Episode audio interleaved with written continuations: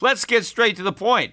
You want to grow your portfolio to deal with the rising cost of inflation, to pay off your debt or your mortgage, pretty much anything standing in the way of you and financial freedom, right? Well, with Yahoo Finance, you can get access to the news, data, and tools that you need in order to help you reach that financial freedom. And when it comes to your financial future, you think you've done it all. You've saved, you've researched, you've invested all that you can. And now you need to take those investments to the next level by using what every financial great uses Yahoo Finance. For more than 25 years, Yahoo Finance has been the brand behind every great investor. They're the number one finance destination, producing a holistic look at the financial news cycle, including breaking news, original perspectives, analyst ratings, independent research, customizable charts, and so much more. For comprehensive financial news and analysis, visit the brand behind every great investor, yahoofinance.com, the number one financial destination. That's yahoofinance.com. Traffic jams, tailgating, pileups. Ugh, the joys of driving. How could it get worse? The federal government wants to have a say in what you drive. That's right. The Biden administration's EPA is pushing mandates that would ban two out of every three vehicles on the road today. Don't let Washington become your backseat driver. Protect the freedom of driving your way. Visit EnergyCitizens.org. Paid for by the American Petroleum Institute.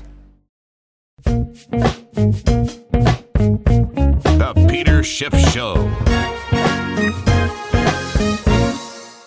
I happened to watch this video on YouTube the other day, and it is a live debate, or it was a live debate a couple of weeks ago, July 30th, between Cenk Uygur of uh, the Young Turks and, and Ben Shapiro.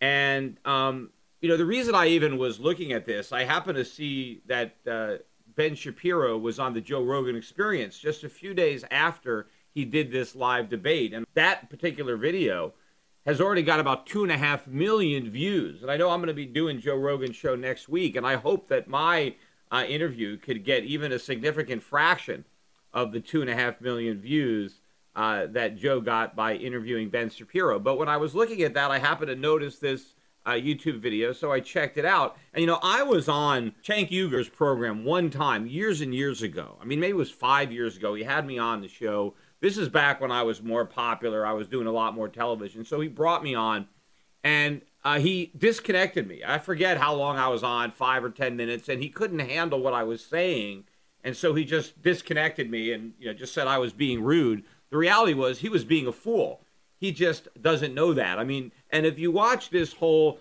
uh, debate, it's an hour debate uh, with uh, Cenk Uygur and Ben Shapiro, and believe me, I would love to do this debate. I mean, if if Cenk Uygur ever uh, hears about this YouTube video, I mean, I would challenge him to a debate in this format anytime, any place. I mean, not that I don't think Ben Shapiro made some good points. He did, but I think I would have just mopped the floor with this guy. I mean, it's amazing. He thinks he's so smart. He has no idea how little he actually knows. I mean, I can go on all day about all the misstatements that that, that Cenk Uygur made during this one hour, but I want to just focus on one for the purpose of this podcast. Maybe I'll get to some of the others in future podcasts, but I wanted to just focus on taxes because one of the points that Cenk Uygur made uh, during this debate was that high taxes are good, right? That that we have more prosperity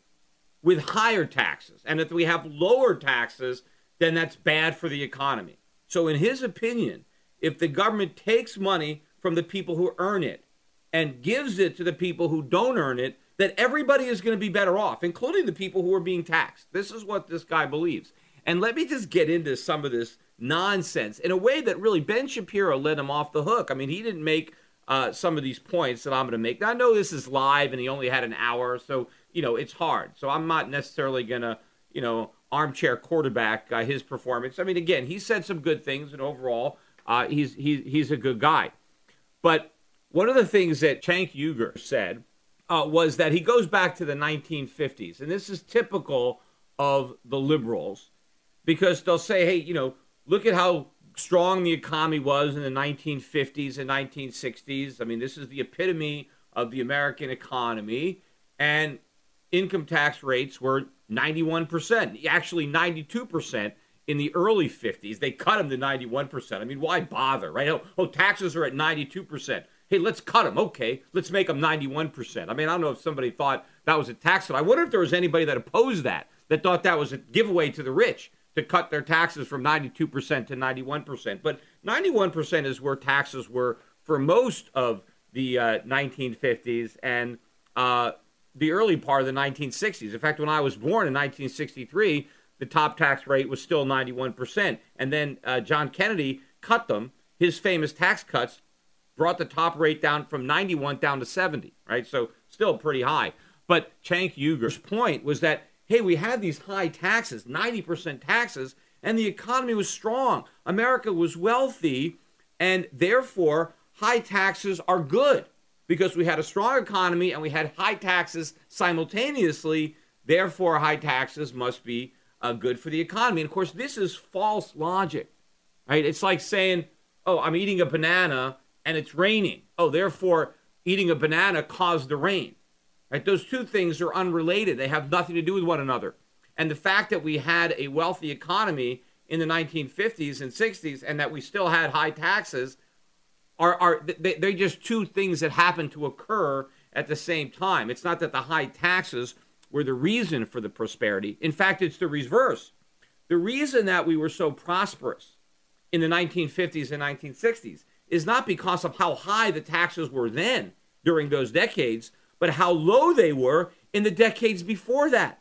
See, the 1950s didn't just happen overnight.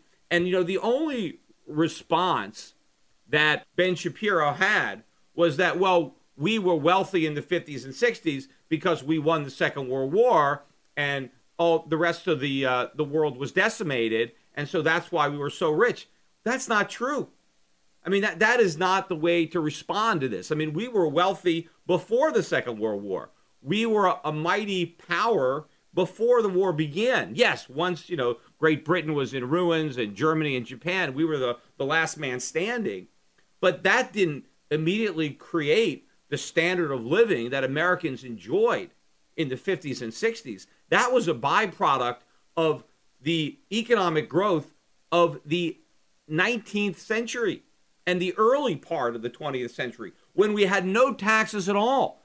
See, the reason that we created such a prosperous society, such a strong middle class, was because we had no taxes, right? After the end of the Civil War, right? And we finished that.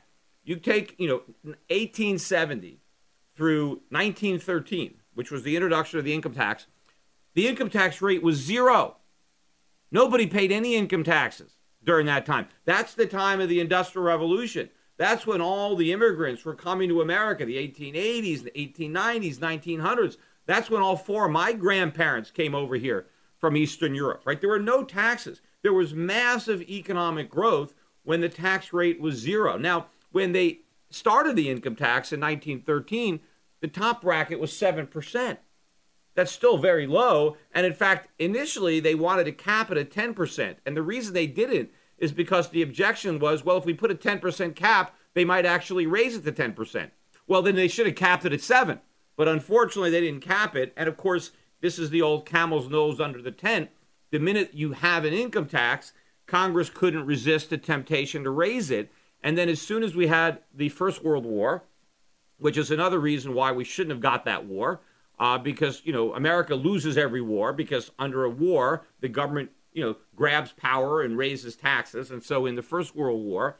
Uh, they raised the income tax quickly up to 77% by 1918. The income tax was 77%. Now, they slowly started to lower it, and so by 1925, it was back down to 25%. And it stayed there until the Depression. And that's really what helped make the Depression so much worse, is because they jacked income taxes up. So in 1932, under uh, FDR, the top rate shot up to 63%. That's why we were still in the depression when World War II started. And in fact, when the war started in 1940, right? That's when they jacked the rates up to 81%. They got as high as, as 94% during 1944. This was all to fight and finance the Second World War. And in fact, it wasn't until 1943 when we passed the victory tax. That was the withholding tax. That's when the average American, for the first time in history, started paying any income taxes. And, and so these were all wartime taxes. Now, also, there were no Social Security taxes uh, in the 19th century. In fact, no one paid any Social Security taxes until the 1930s. And then it was only a 1% tax on a small portion of your income. And if you were self employed, you were exempted. So if you were a small businessman, you didn't pay any Social Security tax. Now you're paying 15% on your first hundred and some odd thousand, and then you pay uh, the Medicare tax, 3%, 3.9% on everything. So back then, you know, you had no income taxes, really no payroll taxes. That's what built up the American middle class. That's why you had such a high standard of living in the 1950s. It's not because the wartime taxes were so high. See, the problem is those taxes were never lowered. See, once the government won the war, they kept the high taxes. And it's not a coincidence that the 1950s, right, really marks the zenith of America's power, of America's might, of America's standard of living, certainly on a relative basis, relative to the rest of the world, but even just relative to itself. I mean, you go back to the 1950s and think about what it was to be middle class in the 1950s. If you were a typical guy, didn't go to college, maybe you graduated high school, maybe you didn't, right? You could get a job, pretty much any job.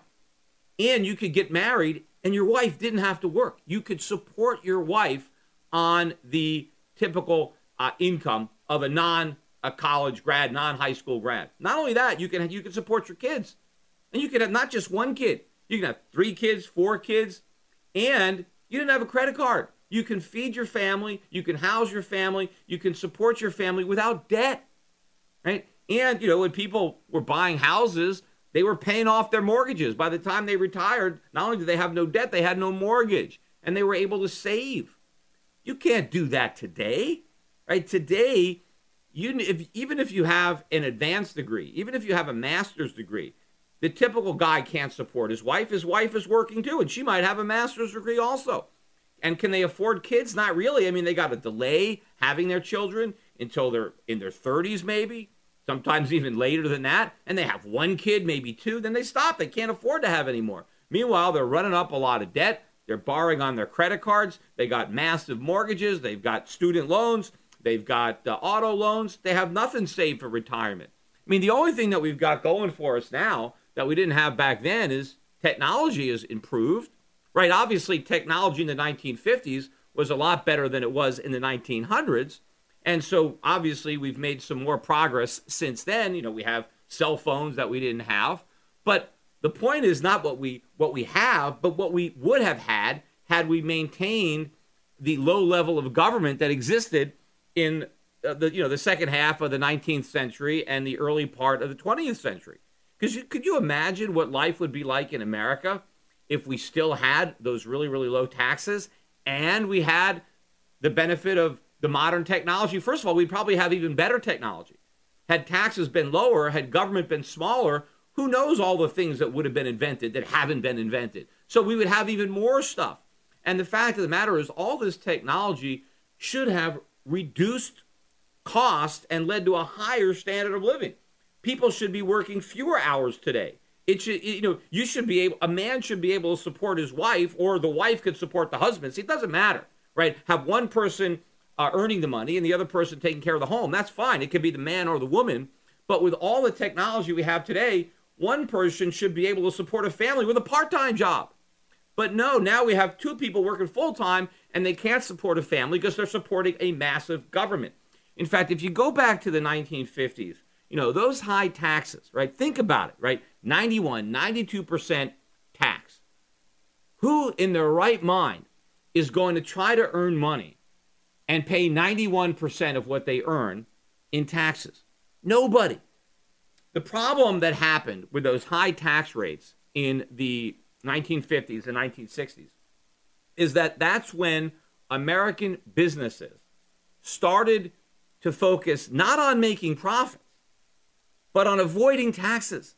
That was the most important thing. After all, why would you want to earn a dollar? If you're a small businessman, why would you want to earn a dollar? Because you only get nine cents. What I want to do is reduce my income by a dollar because then I make 91 cents.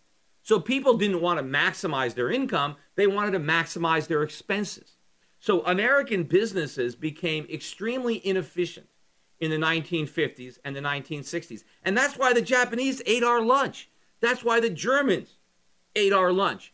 Because while they were trying to maximize profits, we were trying to maximize tax deductions. See, that's what Cenk Uygur doesn't seem to understand. People don't want to pay these confiscatory taxes, so they find ways not to do it. Meanwhile, the Japanese and the Germans, who lost the war, had less government, lower taxes, fewer regulations. And so they, they, they beat our pants off. You know, in the early 1950s, nobody would buy a product made in Japan. It was a joke, right? If something didn't work, that's what you say. What was that, made in Japan? Right now, now everything is made over there or in other parts of the world. Why did that transition happen? How could we have had such a big lead? Right? If you think about America in 1950, right? We were so far ahead of the Japanese. Japan was in ruins, right? Germany was in ruins. You know, we we had everything, they had nothing. How did they ever catch up? The reason is we got big government and they got small government. They, copied America from the 19th century. And we progressed into this you know new era of high taxes and big government. And so they want they lost the war but they won economically. We won the war but we lost economically because with the war we got big government. Japan and germany lost their big government in the war at least east germany right government in germany and japan was bigger before the war than after the war in america we started the war with small government and we ended the war with big government. That is the problem. That's why it's been all downhill since the 1950s. Think about this concept of a 90% tax bracket and how how it works, right? If I am a businessman and I'm paying 90% tax, right? My goal is to minimize my income and I want to run up my expenses. And that's what everybody did.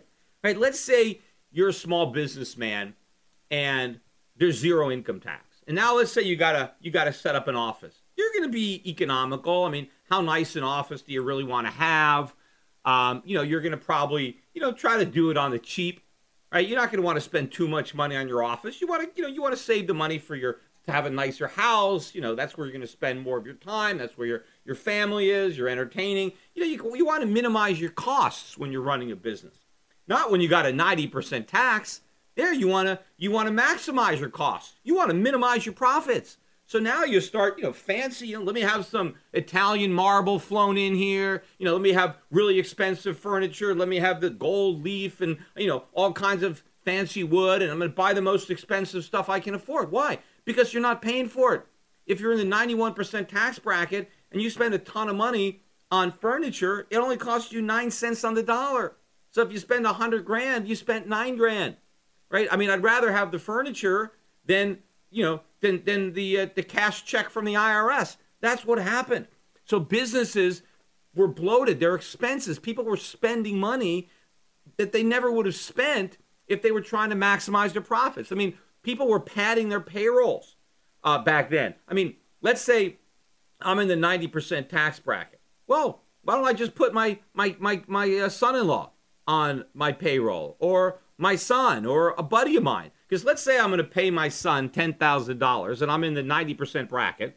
Well, I mean, if I if I didn't pay him the $10,000, I was only going to keep a 1000. So let me pay him 10,000. Maybe he's in the 20% bracket, and so now, you know, he gets 8,000. Well, what's better? I have 1,000 or my son gets 8,000. So this is what happened. People had all kinds of entourages. Everybody was on the payroll. No one actually had to work people were just putting people on the payroll to lower their taxes. And of course, back then, you know, there were lots of deductions. It wasn't like the code today. There were a lot more deductions back then. It was much easier for people to put all their personal expenses on their businesses, which is what they did. And, and so these businesses were not lean and mean. They were they were deliberately created to be inefficient. So how could we compete when you have German businesses and Japanese businesses trying to maximize their profits and you have American businesses trying to maximize their losses. You know, everybody thinks profit is a bad thing, right? I mean, especially, you know, when I hear this talk about health care, oh, you know, we got to take the profit out, right? That's why health care is so expensive because of profit. But if we just didn't have profits, right, that's the whole Marxist theory. Profits are bad, right? Okay, profits are good. Profits are the reward that an entrepreneur earns by effectively organizing the factors of production in a way that creates value, right? If you earn a profit, right? If I produce a product that I can sell for $100 that maybe it costs me $50 to make, if somebody buys it from me, then I've created value. Because if somebody voluntarily buys a product from me and gives me $100, that means that they like my product better than that $100 because they decided to make the exchange. They decided that giving me $100 in exchange for the product that I've created will improve their lives. They are better off with the product than the $100. Me, I've decided I'm better off with the $100. I'd rather sell the product. So I've created a profit, but it's a win win. Everybody benefits. And so profits are good. You want to maximize profits because then you're maximizing the value that's being created. You're maximizing the gain from utilizing resources. You're maximizing everybody's standard of living. A loss is bad. You see, a loss means I'm taking scarce resources and I'm destroying value.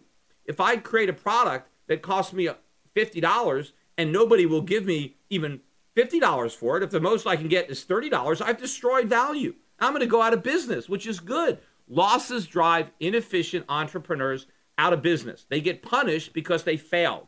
Profits are the reward for success. We want more profits. We want to encourage profits. Profits don't diminish our standard of living. Profits are why the standard of living goes up. But when you have high taxes, you are taxing profits. You are minimizing profits. You are creating an incentive not to create profits. You're creating incentives to produce losses. And that was the beginning of the downfall of the United States. So when guys like Cenk, you know, look back fondly at the days of 90% taxes, and to be fair, you know, even Cenk was saying, yeah, you know, maybe 90% is a bit high, right? Maybe 70% or something like that, like we had, uh, you know, after John F. Kennedy. But all of these taxes, all of these high taxes are disruptive, apart from the fact that it's being immoral apart from the fact that it's theft, you're taking money away from people who earned it. And of course, you know, they always try to say, well, you know, we need it for the roads. Yeah, the roads are a tiny, tiny part of what the government does. You know, most of the money has nothing to do with the roads. And believe me, the private sector could create roads. If the government wasn't doing it, the private sector could build roads, and they could probably build them more efficiently uh, than the government can. But even if we're going to let the government build the roads, it doesn't take a 90% income tax. In fact, you could build the roads without any income tax at all because we had roads in this country before we had an income tax. So that proves that you can have roads and no income tax. What we obviously have now that we didn't have before the income tax is a gigantic welfare state. Is government, you know, running Social Security, Medicare, now Obamacare, all the things that government is doing now. That's what you need an income tax for.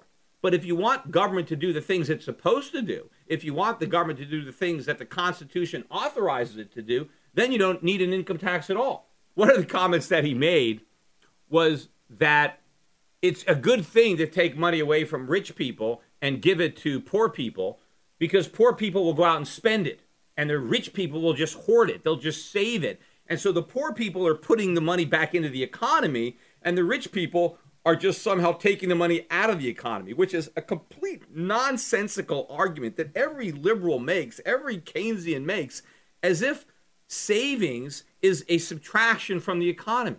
I mean, if poor people are spending their money, where are the products coming from that they are buying? Somebody had to produce them. And where does production come from? It comes from capital investment. And where does that come from? It comes from savings. You know, and this here at least is a point uh, that that Ben Shapiro made. He made this point actually by pointing out that somebody invested four million dollars to get the Young Turks chart started, and Ben said, "Well, where'd that four million dollars come from?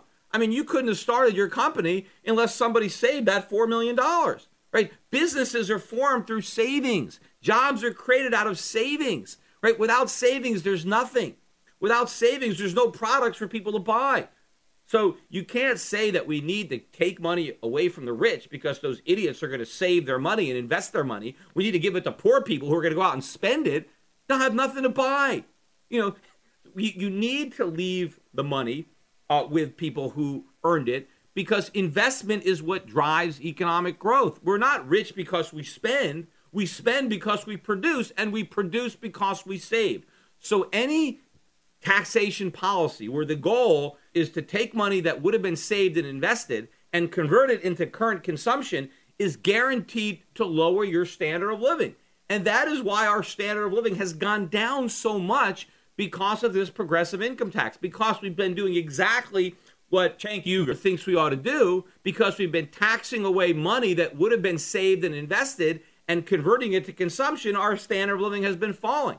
And because we have incentivized businessmen to try to figure out how not to pay taxes instead of how to maximize their profits, we have undermined our economic growth. And so that's why the 1950s and 1960s, that's when we were at our peak, because that's when we really started to do the damage. We started to reverse all the good things that made us so rich by the time the 1950s and 1960s came along. But you have all this nonsense out there. You got all this false logic out there trying to create this phony narrative that taxes on the rich are good, that taxing production and taxing savings are good, and just doling out money to the poor and the middle class through government subsidies is good. Now, what is this good for? This is good for politicians. That's a great strategy for votes. I'm going to take from the rich and give to everybody who votes for me right? I mean, that's a great strategy to get votes. It's a great strategy to get elected, but it's a lousy strategy for economic growth. Now, I understand why politicians want to espouse that because it gets them votes. But what's uh, Cenk Uygur? I mean, he's not running for anything. He's just ignorant. He just actually believes all this nonsense. I think he's sincere. I don't doubt that he actually believes all this. It's just that he's so completely clueless. He doesn't know any better.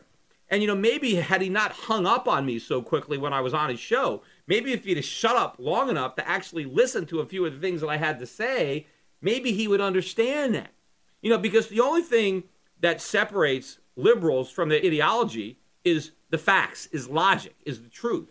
So it should be possible to educate a liberal and and make them a conservative, make them a libertarian. In fact, this happens all the time, right? There's an old saying that says if you're not a liberal by the time you're 20, you don't have a heart. And if you're not a conservative by the time you're 30, you don't have a head. See, a lot of people start off as liberals when they're young and they don't know any better. But then as they get more knowledge and experience, they become conservative. Now, I don't know what Cenk's excuse is because he's a lot older than 30, right? And he's still a liberal. So why didn't he grow, right? Why, why, why didn't he get any smarter? Why, why didn't his experience running his business, why didn't he start to think about these things. I mean, why is he still mentally a little kid?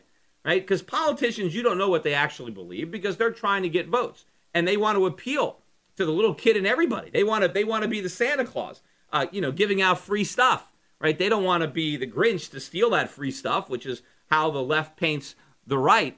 But it is possible. But nobody goes the other way. Right? Nobody starts out as a conservative, as a libertarian when they're young, and then they become a liberal when they get that just doesn't happen. I mean, may, I mean, is is it the exception that might prove the rule? Yes, I'm sure we could find some example of this happening somewhere in time, but it is so rare. It is always the other way. The evolution is from thinking with your heart to thinking with your head. And all this nonsense that he's talking about has to do with thinking with his heart. I mean, the same thing. I mean, Cenk Uygur mentioned that when he was in favor of single payer, socialized health care. He said, Look, I'm a capitalist, right? But I just think the government should provide health care and education because they can do it better. But he said that he thinks the free market should be allowed to provide sneakers, right? So the free market is good at producing sneakers, but the government is better at things like health care uh, and education. No, it's not. I mean, where's the consistency in that logic, right? Because health care and education is a product or maybe it's more a service uh, than a product, although healthcare, it's probably a combination of both, but it's still something, a good or a service that's being delivered to a consumer. And if you believe in capitalism, it's not with an asterisk that, well, capitalism works for sneakers, but it doesn't work for healthcare. It works for both. And if government is actually better at providing health care, then why aren't they better at providing sneakers? I mean, if they can do something as complicated as health care, why can't they do something as simple as make a pair of sneakers? It doesn't make sense that they could do something real complicated, but then they can't do something real simple. You see, and in Cenk's mind, the reason that it doesn't work is the profits. See, he wants to just take the profits out of healthcare. Okay, well, let's take the profits out of sneakers. Don't you think these sneaker companies make a profit? So why don't we get the profits out of sneakers? If we get the profits out, we're going to get the quality out. If we get the profits out, the prices are going to go up because profit seeking businessmen, profits are why prices are low. Profits are why quality goes up because that's how you get a profit.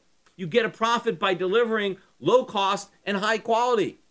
But when you take the profit out, all the good things go away too. The same thing would happen in healthcare. The government is no better at delivering healthcare or education than it would be at delivering sneakers. Right? So if you think the government is better at healthcare and education, then you should be consistent and you should you should support socialized everything, not just socialize some things. I mean, Cenk is saying, well, you know, healthcare is really important because if you don't get good healthcare, you know, you're you're you're going to die.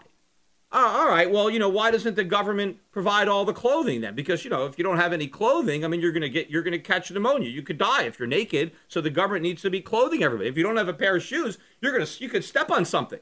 You know, you could step on something and get an infection. You could die. The government, we can't let poor people go shoeless. We can't just have the rich people have shoes. We better make sure the government provides the shoes. What about all the food? We can't let the poor people starve. If you don't have food, you're going to die of starvation. The government better run all the farms. Otherwise, just the rich people will eat. Oh, what about housing? What about shelter? I mean, you, you got to have shelter. You can't be out in the streets. You know, you'll die from the elements. The government needs to build all the houses. Otherwise, just the rich people will have houses. This is nonsense.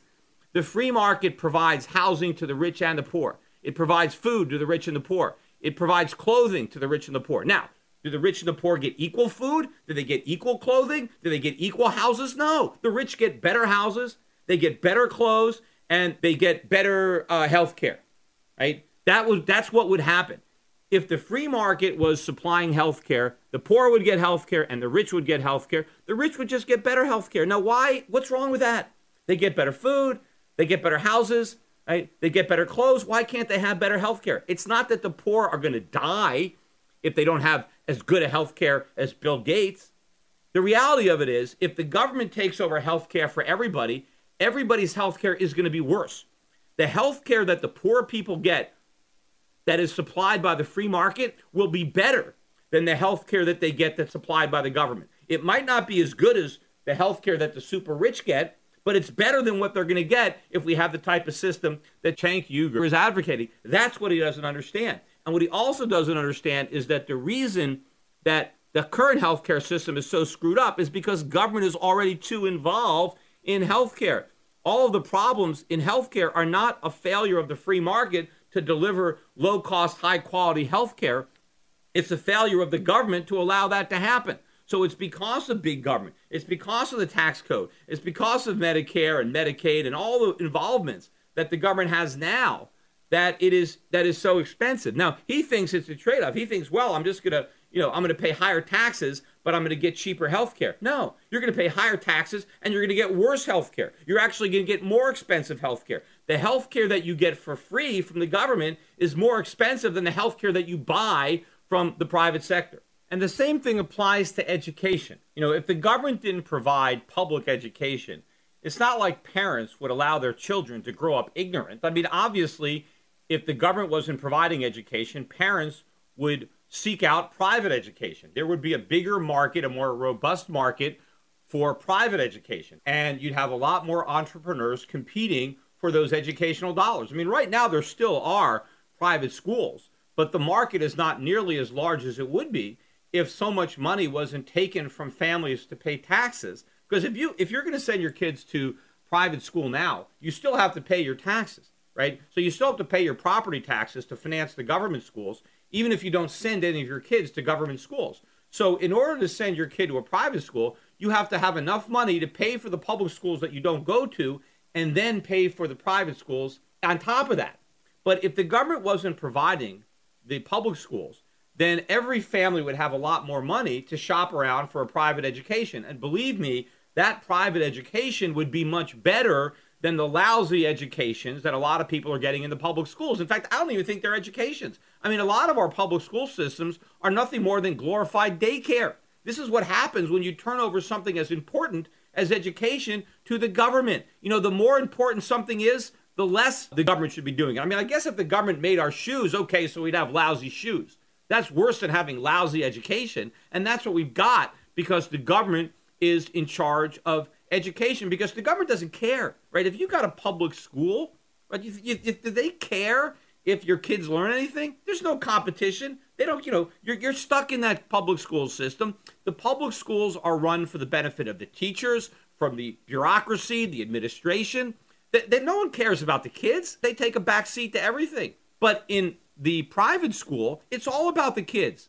The only focus is on results because parents are not going to send their kids to a private school that is not producing good results as far as how well their children are being educated, how well they're learning uh, the basics, what their test scores are, what kind of colleges they're getting into. You have all these free market forces that force private schools to think about the result because they need customers. They are in competition. Not only are they in competition with one another, but of course they compete with the government school. So they have to offer value for money. Public schools don't have to offer anything. They're a monopoly. If you live in that district, you're stuck going to that school, no matter how lousy it is. So why would they have any incentive uh, to do something that's good for the kids? And you know, the government, they always say, well, you know, if we didn't have public schools, you know, all these poor people, all, kids wouldn't go to school, as if their parents care that little about their kids that they're not going to educate them. You don't think poor parents care about their kids? They want their kids to have an education. And you don't think that there's an entrepreneur out there that wants that education money? Look, poor people buy food, poor people buy clothes, and they're going to buy education. And they're going to get plenty of quality education at an affordable price. You see, not only do private schools have to compete on quality, they also have to compete on price. They have to educate your kids better for less, right? And so we would have better, less expensive education if the free market was allowed to do it. But because we've put government in charge, we have very expensive, lousy education.